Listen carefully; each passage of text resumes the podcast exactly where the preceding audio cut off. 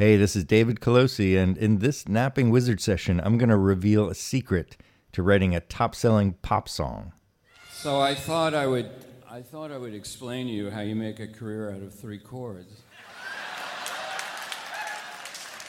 I know a lot of you have been wondering that, and you younger bands, pay attention to this one. It's similar to the one song series that I'm working on, but this one is more like one riff.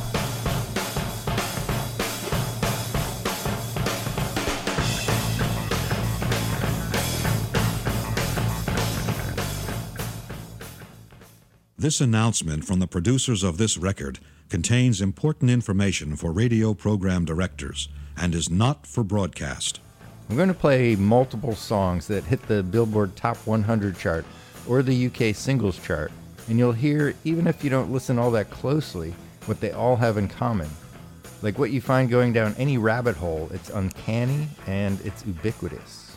The first cut on this record has been cross format focused for airplay success.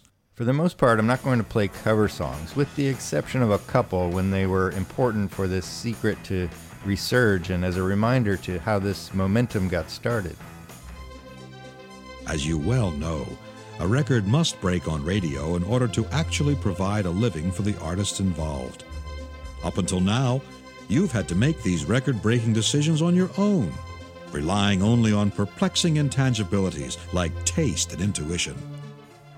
Any musician who wants to launch or relaunch a commercial success will try their voice on a good cover song. Everything from American Idol to The Masked Singer relies on how well an aspiring singer or a lapsed legend can interpret a classic. But what's better than a good cover to make a career rise to the top? But now, there's a better way. The cut that follows is the product of newly developed compositional techniques based on state of the art marketing analysis technology. This cut has been analytically designed to break on radio, and it will, sooner or later. Well, how about an original song with new lyrics that exploits the riff from a previous top selling song? Sometimes this is done as an homage to the original, and sometimes it's a critical break from a musical tradition.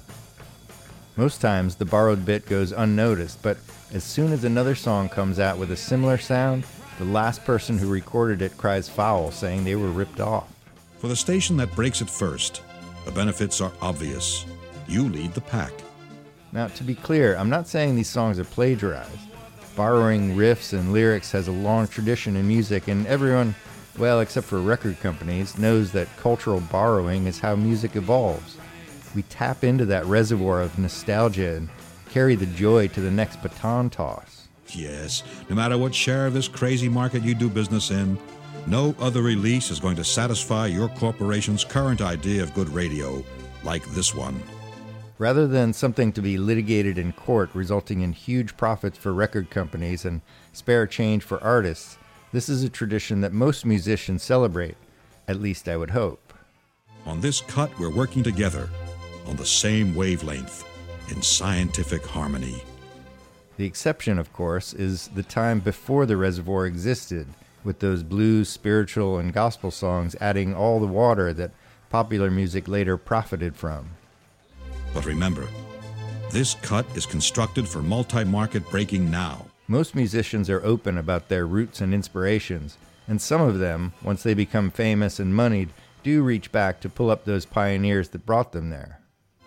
Don't waste valuable research with needless delay. Whether this is enough is a question we still debate, and racial and economic justice is at the heart of it. We've done the hard work of ensuring your success. But if musicians have anything besides rhythm and soul, it's usually a big heart. It's best when they pay that forwards and backwards. In this podcast, by revealing this secret, I run the risk of destroying some of these classics for you. The final step is up to you. But if you're like me, following the thread will make them richer. And my goal is to emphasize this forward and backward play with nostalgia that happens without our really knowing it. These are the songs that we love, and in this case, there is a very specific reason for that. Special designer song follows in five, four, three, two, one.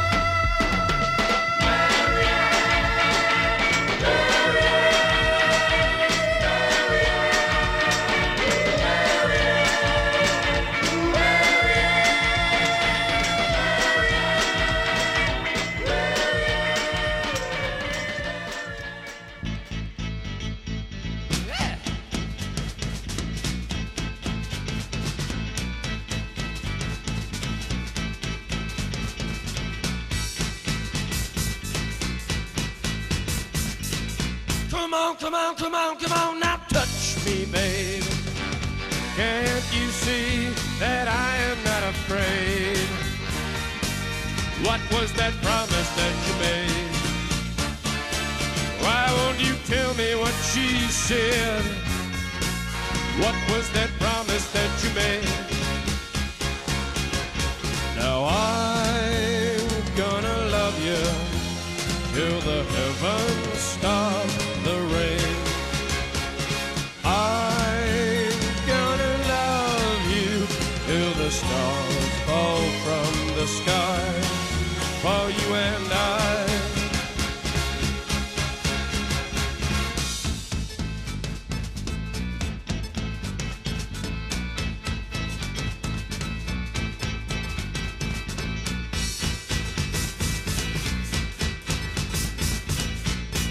Come on, come on, come on, now touch me, babe.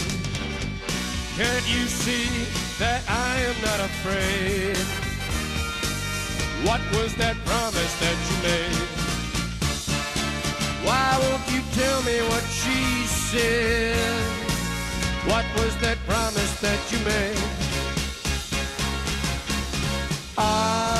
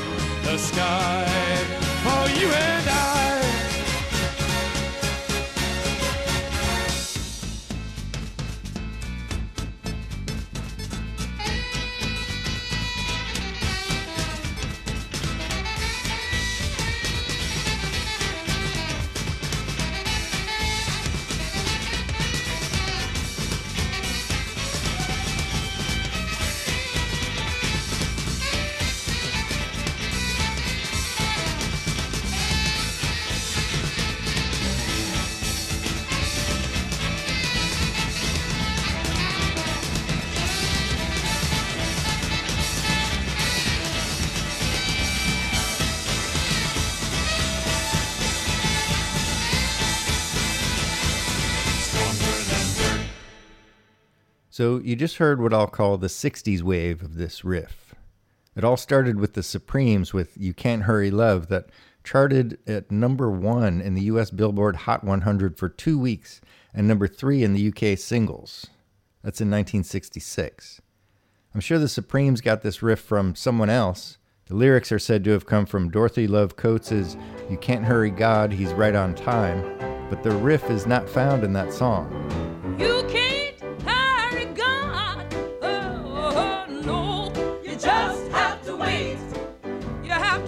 But I'm sure it can be found by digging back further in the history.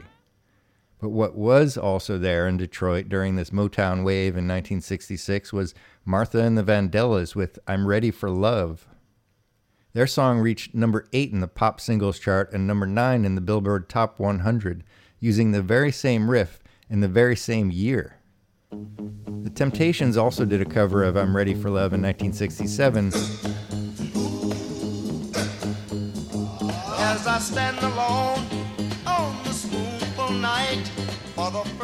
on the other hand, also in 1967, Frankie Valli and the Four Seasons got in on the action and released Come On Marianne, which hit number 9 in the Billboard 100. And then the very next year, 1968, The Doors released Touch Me, which exploits the very same riff, slightly embellished, and they reached number 3 on the Billboard charts.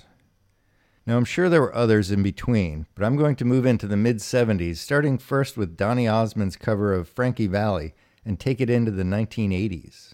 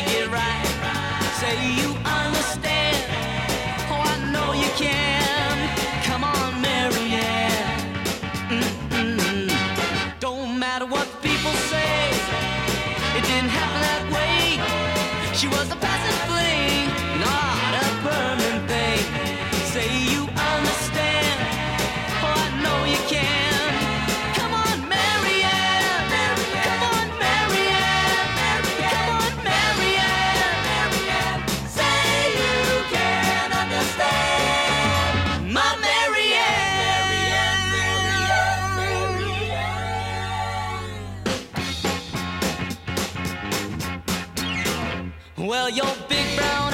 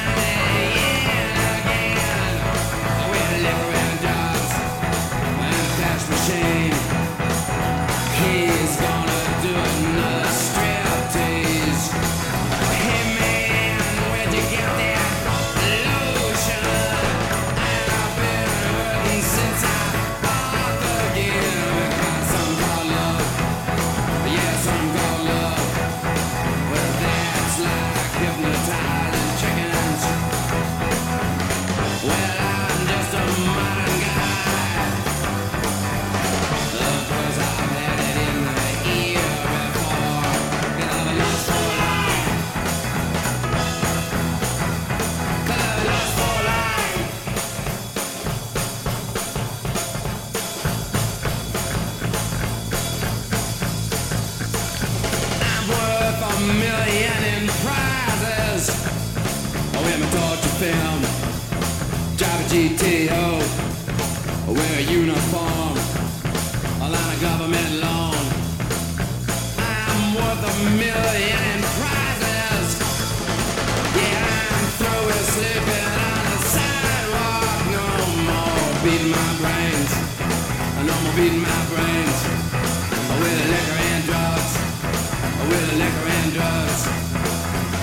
Well,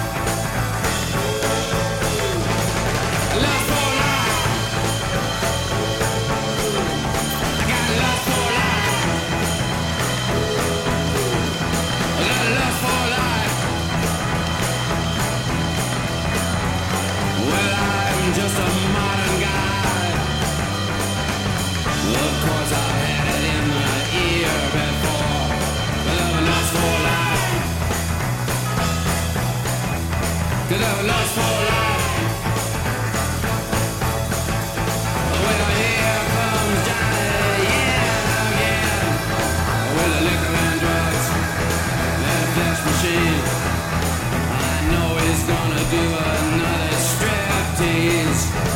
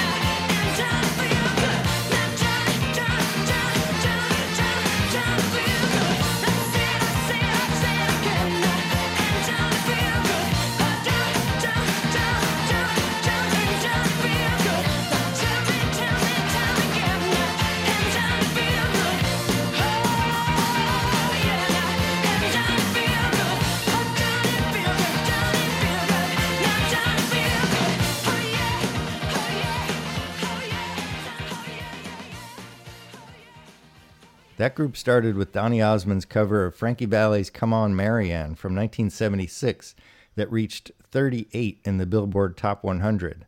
And this song put the riff back on the radio.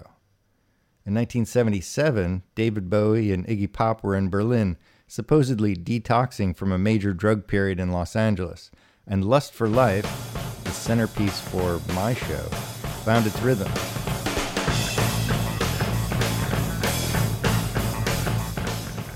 Legend has it that Bowie discovered the rhythm by listening to and then playing the intro of the Armed Forces Network newscast on a ukulele. American Forces Radio.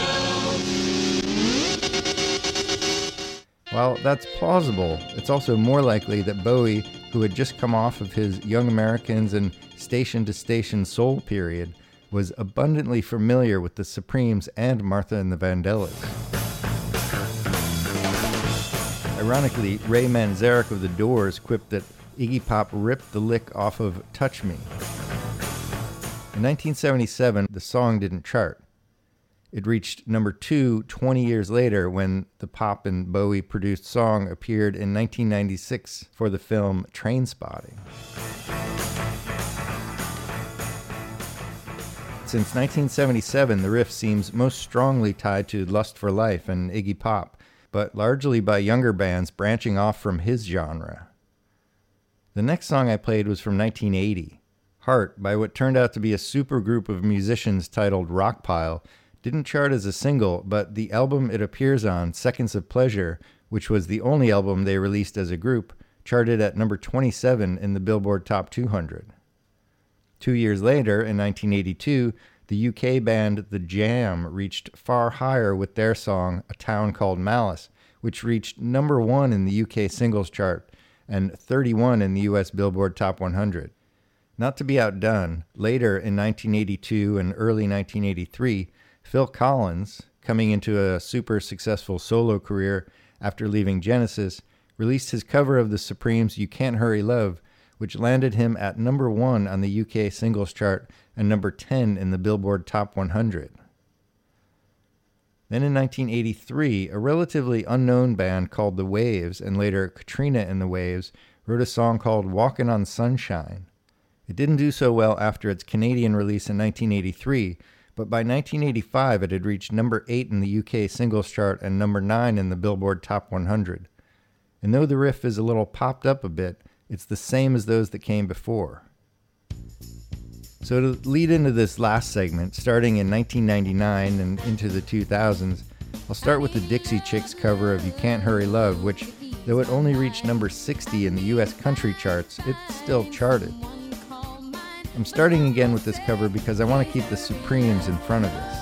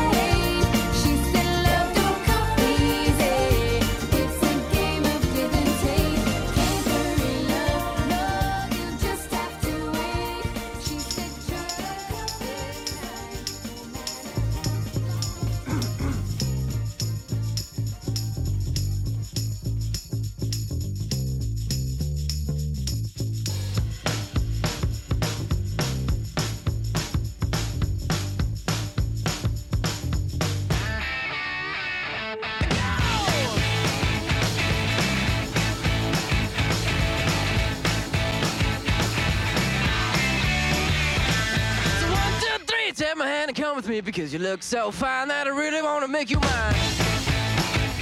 I say you look so fine that I really want to make you mine. Four, five, six, come on and get your kicks. Now you don't need the money when you look like that, do you, honey?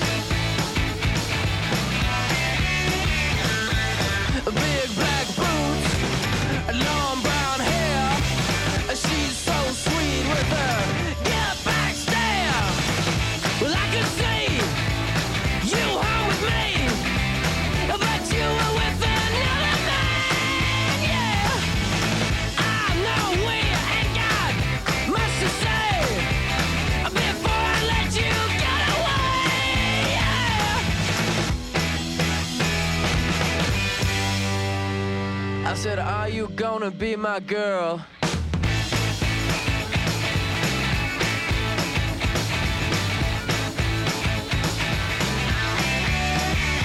It's a one, two, three. Take my hand and come with me because you look so fine that I really want to make you mine. I say you look so fine that I really want to make you mine. Four, five, six, come on and get your kicks. Now you don't need money with a face like that, do ya?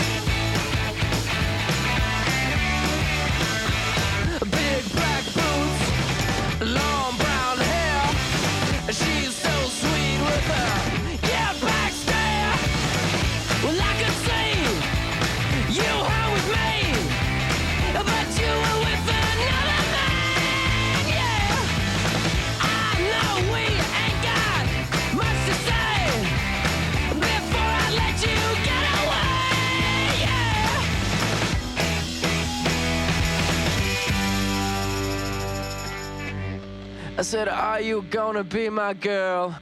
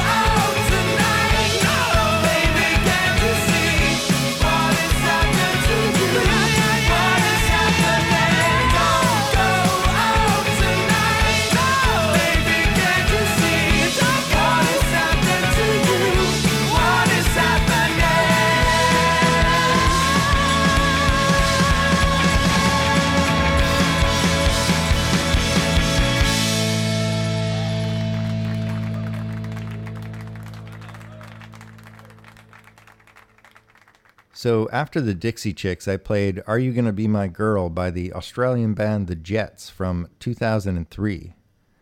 The song takes the very same riff, gives it a taste of Jack White and some new lyrics, and charts at number 29 in the US Billboard Top 100 and number 16 in the UK singles. And the band has always defended against the suggestion that they ripped off Iggy Pop by saying that Iggy got his song from not only the Supremes, but more so from Martha and the Vandellas' I'm Ready for Love. After that, I played Selfish Jean by the Scottish band Travis from 2007. This reached number 30 in the UK singles.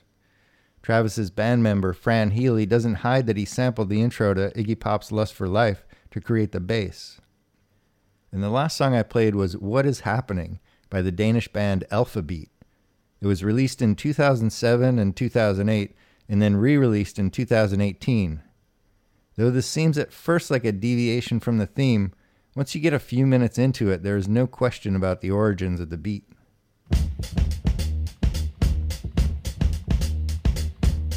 So there are probably tons of other songs before the Supremes and Martha and the Vandellas and after that I missed. But there is no question that if you want to write a song that is sure to tap into that nostalgia vein that makes all pop music good, then this is the riff for you. And even though it's not as pronounced, you'll start to hear marks of it in other songs like Mark Ronson and Amy Winehouse's cover of the Zutons hit Valerie.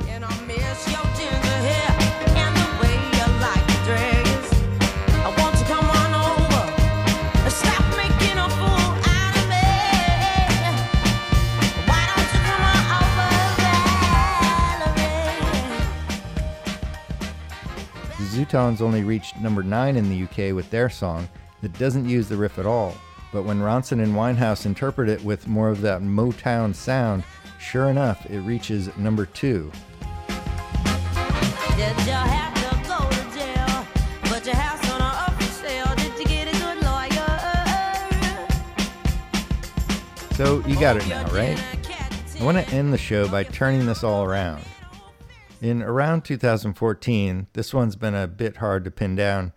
Musician and music producer J2 recorded this song featuring vocalist Nicole Atkins, apparently for the television series Salem. It's a cover of Iggy Pop's Lust for Life, but it shows how a cover song, even stripped of its signature riff, can be beautiful. Thanks for listening to the Napping Wizard Sessions, and stay tuned for something else.